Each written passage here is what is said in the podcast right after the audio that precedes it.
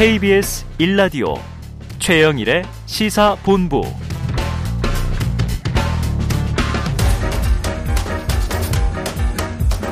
최영일의 시사본부 10분 인터뷰 네, 지난주 이목을 끌었던 재판들이 있었습니다. 곽상도 전 의원의 전 의원 아들이 받은 50억 뇌물 의혹 무죄가 났죠.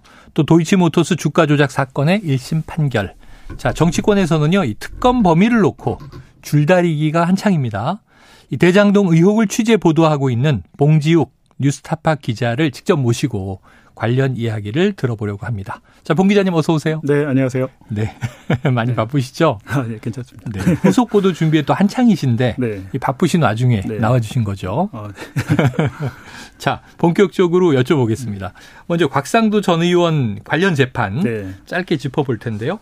자, 정영학 녹취록 1,300여 쪽을 전문 보도하셨습니다. 네. 자, 이 해당 녹취록에는 곽상도 전 의원이 관련된 이른바 50억 클럽에 대한 이야기가 여러 네. 군데 나오죠. 그렇죠. 그런데 이제 우선 녹취록에 비춰볼 때 곽상도 전 의원 관련 이 재판 결과 어떻게 보셨어요?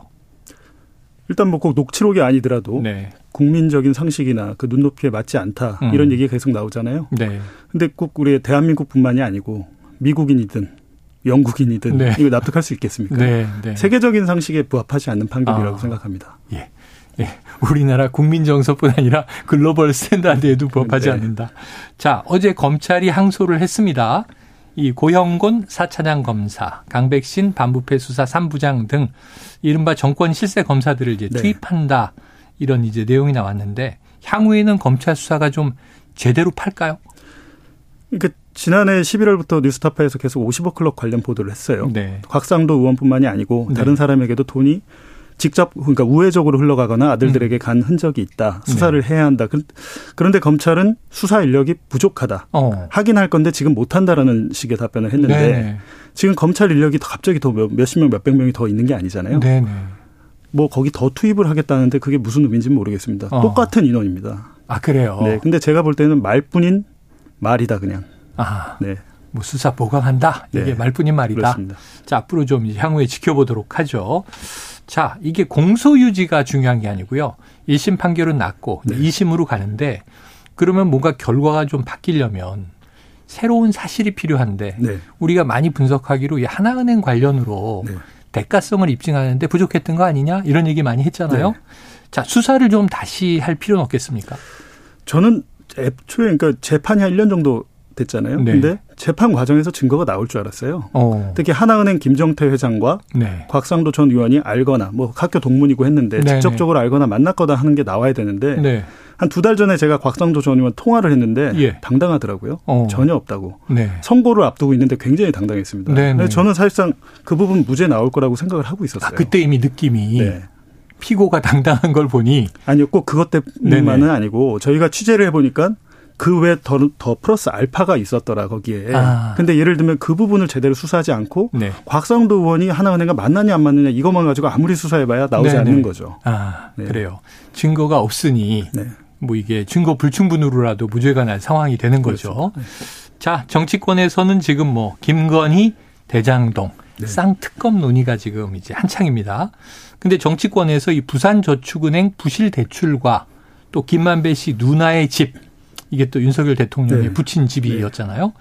그 이것을 이제 포함하자라는 주장이 나오는데 이 사건들이 도대체 대장동과 어떤 연관이 있는지를 좀 알아야 되는데 또 사건은 기억나지만 가물가물하단 말이죠. 한번 좀 부산저축은행부터 여쭤보겠습니다. 자, 이 부산저축은행 50억 클럽 대장동과 어떻게 연결돼 있고 녹취록에 요 얘기가 나옵니까? 대장동 업자들이 자기 돈으로 사업을 한 게 아니고요. 네. 애초에 이 사업 자체가 저축은행 돈으로 된 겁니다. 그러니까 시작이. 부산, 네, 부산 저축은행 등 여러 개 저축은행들이 1,805억 원의 종잣돈을 빌려줬습니다. 어, 네. 근데 그 중에 한 1,100억 원 정도가 대장동 땅을 이 업자들이 계약하는데 계약금으로 들어갔었어요. 네네. 네. 근데 만약에 이분들이 대장동 그러니까 2011년에 대검 중수부 수사뿐만이 아니고 그 이후에 여러 번 음. 예금보험공사가 그 돈을 회수하려고 노력을 했습니다. 네네네. 네, 네. 근데 막 검찰에 고발도 하고 해봤지만 회수가 안 됐던 거죠. 음. 만약에 그때 회수가 됐다면 이 사업은 시작조차 할 수가 없었죠. 네. 민간 개발자로서의 아무런 지분이 없게 되는 거잖아요. 네네. 그런 면에서 이제 부실저축은행 그, 그 부실 수사, 저축은행 네, 부실 수사는 제가 볼 때 문제가 있다. 아. 그 부분인데 왜냐하면 그렇다면 그 대장동 개발이 성공을 해서 엄청난 수익을 올렸는데 네. 1조 원 이상의 수익을 올렸는데 음. 대, 그 저축은행 피해자들의 돈은 돌려받지 못했어요. 네. 그 액수가 원금만 저희가 이제 예금보험공사에 확인한 게 383억 원이고 네네. 10년치 이자가 지금 3천억이 넘습니다. 어휴. 그러니까 그걸 만약에 회수를 할 수 있다면 네. 저축은행 피해자들에게 돌아갈 길이 열릴 수도 있다고 저는 음. 보는데요. 문제는 특검 자, 특검을 할 때 그걸 빼버리면 그런 길은 아예 봉쇄되는 거죠. 아, 네. 대장동의 시작. 우선 그렇죠. 땅을 매입해야 뭔가 네. 개발이 시작되는데 네. 그 종잣돈에 대한 문제가 네. 그돈 자체가 지금 어찌 보면 이게 범죄 의혹이 있는 거네요. 그렇죠. 그리고 종잣돈을 끌어 끌어왔다는 조우영 씨라는 분, 네네. 부산저축은행 회장의 인척입니다. 근데 음. 이 부분이 이분이 관여를 안 한 줄 알았더니 녹취록에 보니까 곳곳에서 뇌물 상납과 뭐 여러 가지 돈 세탁에 관여한 정황이 어, 있고 네. 결과적으로 검찰이 수사해 봤더니 천화동인 6호의 실소유자예요. 음. 282억의 배당을 받은. 근데 이상하지 않습니까? 이분은 그렇죠. 2011년 저축은행 수사 때 윤석열 주인 검사가 수사를 했을 때도 네. 입건이 안 됐어요. 아. 근데 이번 수사에서도 빠졌습니다. 아하. 저는 이런 부분은 굉장히 의아하다. 누군가의 도움이 있지 네, 않고서야. 네. 네. 자, 부산저축은행이 이 연결이 돼 네, 있다. 그렇죠. 이것을 잘라내고는 처음 대목을 설명하기가 네. 어렵다. 자, 50억 클럽과 대장동 의혹에는 뭐 여러 법조인과 네. 등장인물이 참 많더라고요. 천화동인 6호 실소유주 지금 말씀하신 네. 조우형 네. 그리고 또 조우형의 변호인이 50억 클럽에 등장하는 박영수 특검이었던 네. 거죠. 그리고 이제 박영수 특검을 소개해 준 사람이 김만배. 그렇죠. 그럼 다 연결이 돼 있고 그 외에도 지금 여러 법조인들 뭐 전직 검찰총장, 전직 대법관 여러 이름들이 망라돼 있는데 자, 그러면은 이 녹취에 보면은 사건이 없어졌다. 이런 얘기도 있고요. 검찰이 우리 힘의 근원이다. 이런 이야기도 있고요. 네. 자, 그러면 이 시발점이 부산저축은행 사건이고 여기서부터 관련자들이 연루됐다. 이렇게 추정하십니까? 추정이 아니라 그건 녹취록에 어느 정도 나오는 아, 내용이고요. 예, 추정이 아니고 네. 거의 확실하다. 그렇죠. 왜냐하면 저희 뉴스타파에서 또 김만배 씨의 육성을 따로 공개하기도 했고요. 음. 거기서 스스로 말을 하고 있지 않습니까? 네네. 그리고 제가 조우영을 2021년에 9월에 수사가 시작되기 전에 만나서 어, 한 두시간가량 인터뷰를 했습니다. 네네. 그때 당시에도 그렇게 얘기를 해요. 어. 묻질 않더라. 그리고 그 당시에 조우영 밑에 있던 다른 직원 인터뷰도 했는데 네. 어마어마하게 떨었다는 거예요. 음. 올게 왔구나. 왜냐하면 올게 왔구나. 거액을 대출을 받아서 돈을 엄청 뺏은 거예요. 그러니까 네. 1,805억 원을 받아서 땅에는 한 천억 원 가량밖에 안 네, 들어간 네, 네. 거는 수백억을 사실상 갖다 쓴 거죠. 음. 그런 것들이 이제 만약에 어, 불법 대출이고 부실 대출이다라는 게 걸리면 큰 상당한 그 형사적으로 그렇죠. 처벌을 받지 않습니까? 그리고 제가 이제 강조하고 싶은 게 윤석열 대통령은 그 대선 당시에 이거 뭐 일반 대출이었고 PF 대출 아니었다 뭐 이런 네네. 식으로 발언을 토론에서 했지 않습니까? 예. 근데 그 문제가 아니고요. 어. 저희가 취재를 해보니까 부산저축은행이 아예 이 사업장을 접수했던 차명 사업장이었더라고요. 아, 그래요? 네. 그러니까 당연히 그때 당시 윤, 대, 윤 대통령 후보 때 말씀하신 거는 부산저축은행이 차명으로 운영한 사업장만 음. 그 했다. 원래 은행은 도시개발 사업하면 안 되거든요. 네네네. 그 법을 피해서 그렇게 한 것만 조사했다라고 했는데 네. 대장동 역시도 음. 그냥 일반 사, 그 차명 사업장이 아니고 규모로서 봤을 때도 거의 첫 번째, 두 번째 어. 굉장히 큰 사업장이었다. 네. 는 거죠. 이야, 여러 가지 저희가 음. 잘 몰랐던 얘기들을 지금 해주고 계십니다. 자, 부산저축은행 파산 그리고 부실 수사 이거 굉장히 중요한 문제다. 네. SNS에 또 글을 올리셨어요, 네. 봉 기자님이. 녹취록에서 알 수 있듯이 부산저축은행 자금은 사실상 종잣돈 시드머니였다. 이건 명확한 거죠. 제가 이제 또 말씀드리고 싶은 네. 거는 2011년뿐만이 아니고 말씀드렸지만 예금보험공사는 어쨌든 땅에 묻혀 있던 음. 예금을 뽑아오려고 네네. 경매를 붙이면 되지 않습니까? 돈을 다시 네, 회수하려고. 회수하려고 했어요.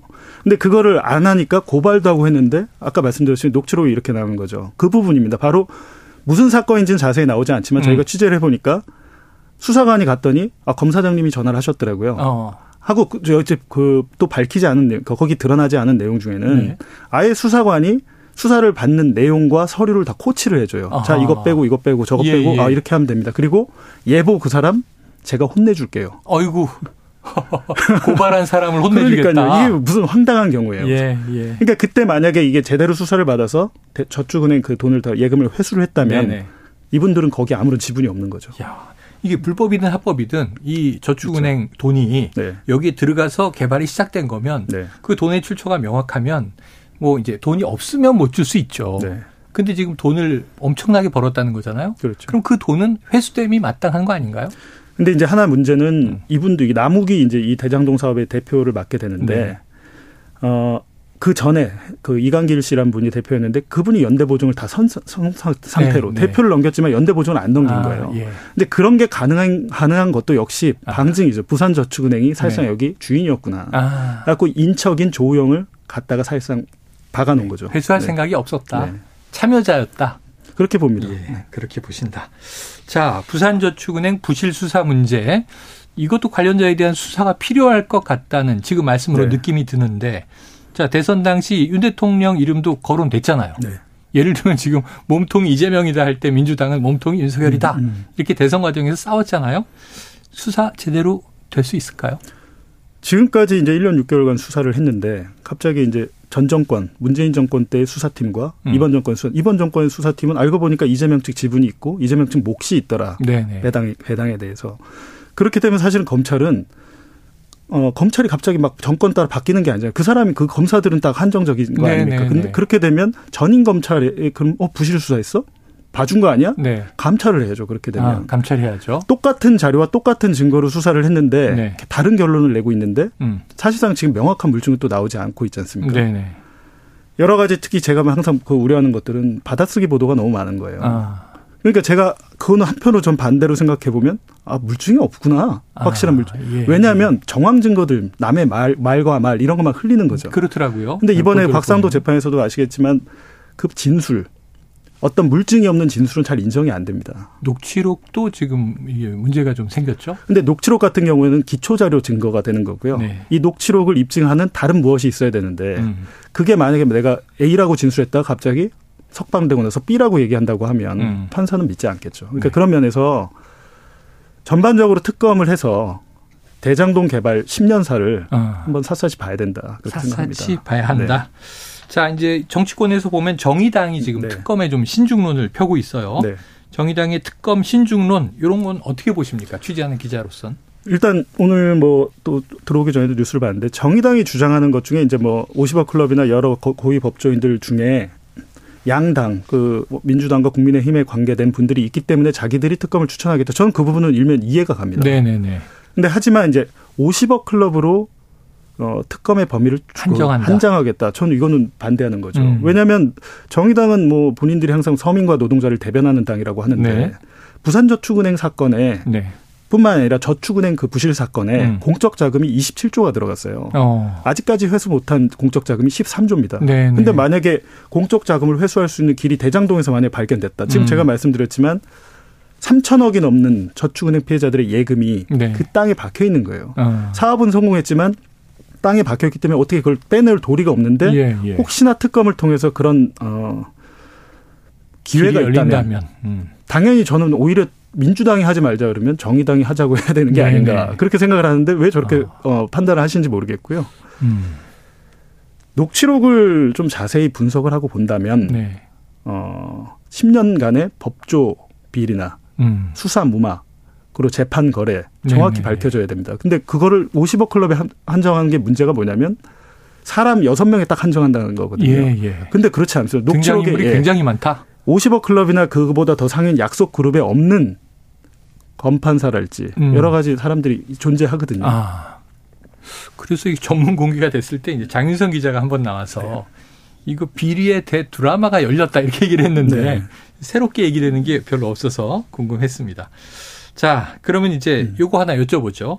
이 김만배 씨 누나의 집 원래는 이게 윤석열 대통령 네. 아버지의 집인데 샀어요. 네. 이 처음에 공교롭게도 네. 부동산 중개가 우연히 연희동을 갔는데 그렇게 우연이 된 거다 그랬단 네. 말이에요. 자, 그런데 김만배 씨 대장동 일당 가운데 유일하게 윤 대통령과 접점이 있는 것으로 알려졌어요. 뭐 서결이 형, 뭐 이런 표현도 등장을 했었습니다. 대선 과정에서. 자, 법조 기자를 하면서 검찰과 이제 알고 지냈다. 법조 카르텔의 몸통으로 지목받고 있기 때문에 그럼 김만배 씨와 지금 말씀하신 이 법조 카르텔 수사 어떻게 돼야 된다고 보십니까? 그 아까 물어보신 것 중에 제가 대답을 못한 게 그렇다면 김만배의 누나가 음. 어, 윤석열 대통령의 부친 집을 사준 문제. 네.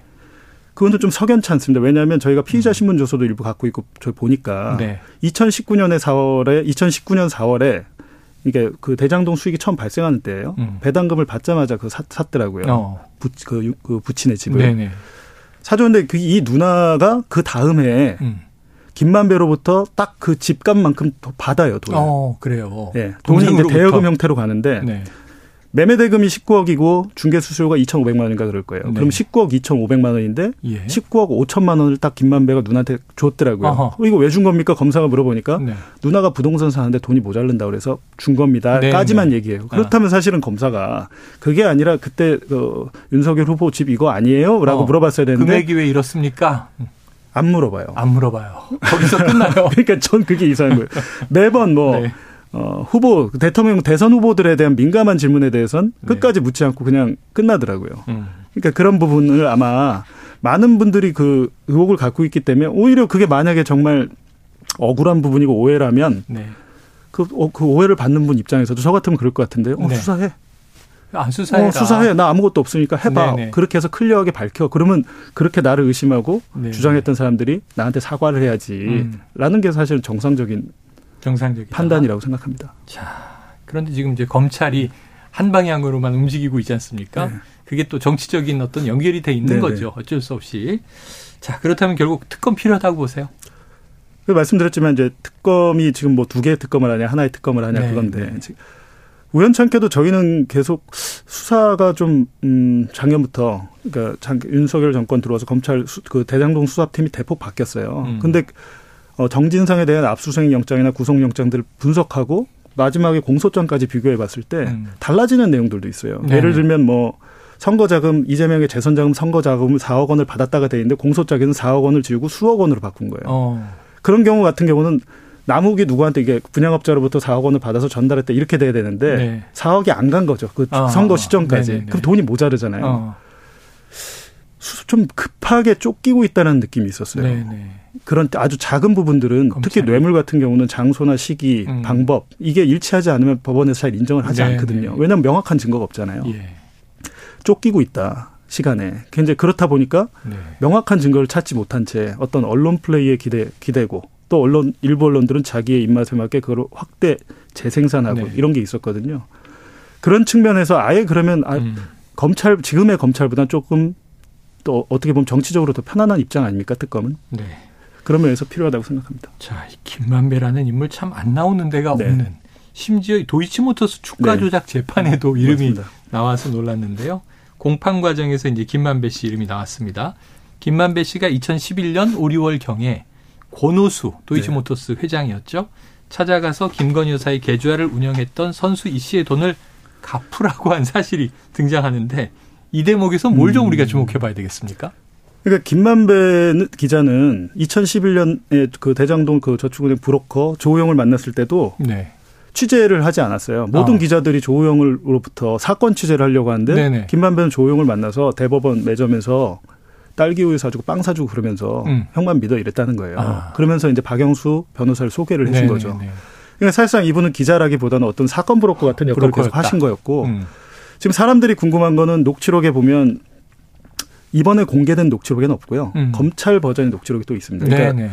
정형하게 130개의 녹음 파일을 냈는데 그거를 음. 다 자기가 풀지는 않았어요. 아. 그러니까 일부 안 풀린 것들 중에 김만배가 육성으로 뭐 윤석열은 내가 가진 카드면 죽어. 네네네. 라는 보도가 있었고 보도된 네, 그게. 있었는데 음. 그럼 그게 도이치모터스 관련이냐 아니면 부친 집을 사준 것 때문이냐 네네네. 이런 억측이나 해석이 있었잖아요. 음, 음. 그래서 제가 그 말씀드린 거예요. 수사를 음. 해서 명명하게 네. 명명백백하게 가려야죠. 된다. 그렇죠. 그 카드가 뭔지는 사실상 김만배만 아는 거 아닙니까? 예. 알겠습니다. 네. 그래서 수사가 필요하다. 네. 자, 끝으로 하나 여쭤보죠. 어, 시간이 많이 흘렀는데 네. 흥미진진하네요. 자, 오전 속보로 검찰이 범죄 수익 은닉 혐의 김만배 씨에 대해서 또 한 번 구속영장을 청구했어요. 자, 그렇다면 이 시점과 수사 방향 그 구속될까요? 그 이후에 어떻게 보십니까? 어, 당연히 사람들은 어, 또 압박하는구나. 사실상 그 음. 본인이 자해행위까지 한 그랬죠, 이제 심지어 불안한 네. 상태인데 그것보다 이제 저희가 주목한 거는 왜 검, 검찰이 로비에 쓴 자금들을 추적을 하지 않고 음. 이 검찰 수사가 시작된 다음에 김만배가 숨긴 돈 네. 수사가 시작되니까 내가 돈을 숨겨야 되잖아요. 혹시 네네. 어떻게 되시면 그게 248억 정도가 되는데 음. 그 돈을 추적하고 숨겼다. 음. 은닉죄로 지금 구속을 하겠다는 거예요. 근데 사건의 본질은 그 은닉이 아니죠. 음. 사건의 본질은 배당금 수익이 발생하고 뭐 50억 클럽에게 보훈을 네. 했다든지 흘러나간 건판사나 기자들에게 로비를 했다든지 네네.